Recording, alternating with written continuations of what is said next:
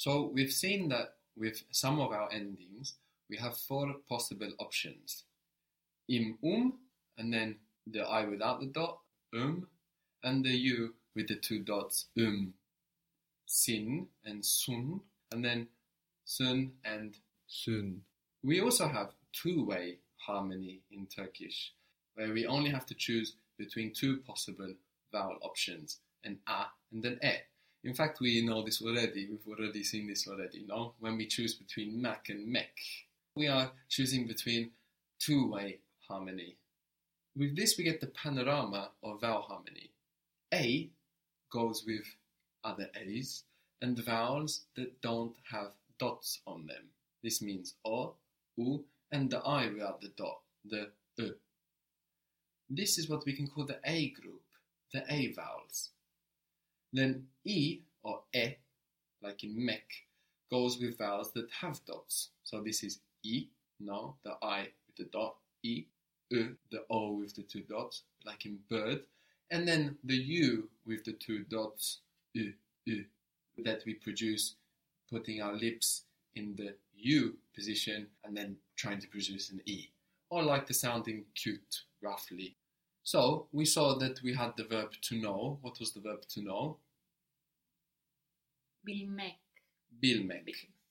So I got you to practice what sounds closer, now what feels closer, to understand the why behind vowel harmony, the practical reasons behind vowel harmony. But now we can understand as well consciously the rules. Now, bil is an I with a dot, and we know that the dotted vowels go with E. This is the E group. Bilmek. What was to go? Gitmek. Gitmek. So again, dotted vowel with E. What was to eat? Yemek. Yemek. And of course, E will go with E. E will go with E. To see? Görmek. Görmek. No? So you have the O with the dots. So this is a really easy way to think about it. The E group are the dotted vowels. Then we had the undotted vowels, which we will call the A group, that they go with A in our two-way harmony. So, to read, what was to read? Okumak. Okumak. No? What was to take or to buy? Almak. Almak. And of course, A pairs with A. And to do or to make? Yapmak. Yapmak. Good. Again, we have A pairing with A. So, you can actually use verbs to remind yourself of these two groups. Every time you come across a new verb, you will see that it ends in mek or mak, and you will check the vowel before just to remind yourself, oh, what is the E group and what is the A group? You do that a few times and you will know it perfectly. So we have the E group are dotted vowels, and the A group are the non-dotted vowels. And every time you come across a verb, if you feel like you need reminding of that, you can just look at the vowel that comes before that mek or mak. When you engage in active listening and, and reading, and just general active thinking, memory is no longer your concern. Everything you need is there floating around in the language that you expose yourself to. As long as you're thinking about it, you can feed that back in no, to clear up any doubts you have or to remind yourself of anything that you felt like you may have forgotten. So it's really important that we understand that memory is not our worry. Anything you might forget, you can find again in the language that you are exposing yourself to. We've also seen another example of two way harmony already. What was the word for why? Literally, from what? Neden. Neden. So here we have E and E together. Den is the ending for from. So if we have den, what else do you think we might have for from?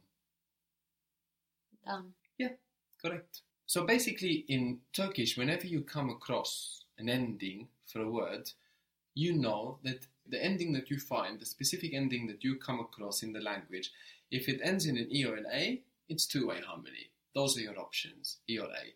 You just need to think about whether the vowel before belongs to the E group, the dotted group, or the A group, the dotless group.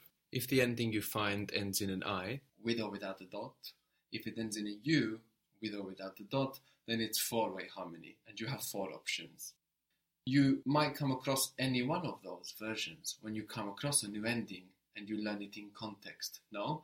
So it's important that you know whether it's four-way harmony or two-way harmony when you come across it.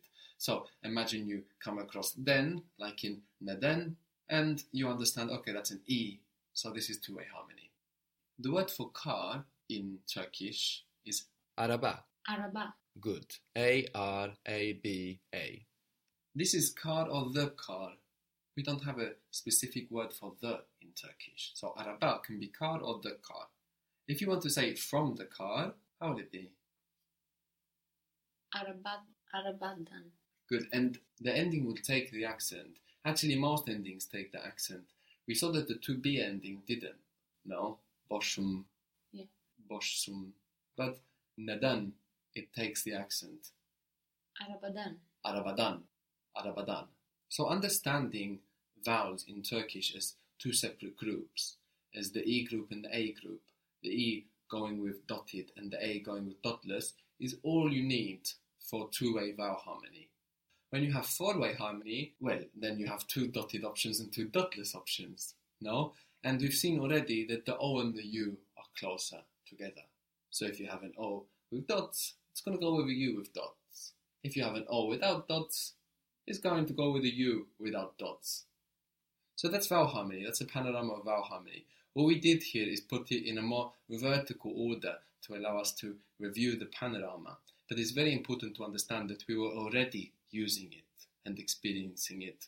Usually, the way you are expected to learn information from the outset is in this vertical order, presenting it all together. For me, this is a useful way to review information, but not to learn it. Now, before we finish our discussion about vowel harmony, there's definitely one more detail I should mention, just because of its potential to make you think that you didn't learn anything. In most Turkish dialects, you might notice that the E, in some circumstances, is a little more open and can sound more like an A. For example, instead of neden, you will probably hear nedan. This is not nedan, this is not an A, this is just an open E. We're not worrying about this here as it depends on what dialect or accent of Turkish you will expose yourself to and learn, and should be something you pick up in a live context. I'm only mentioning it so that you don't panic thinking that this is an A and that you didn't understand vowel harmony.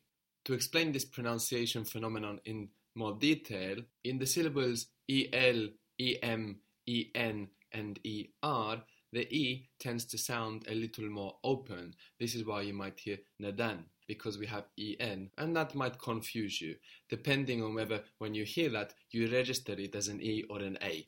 It's definitely an E, it's just a more open E in most dialects. It's not hard to remember because you have EL, which is LMN, they all come together in the alphabet, no?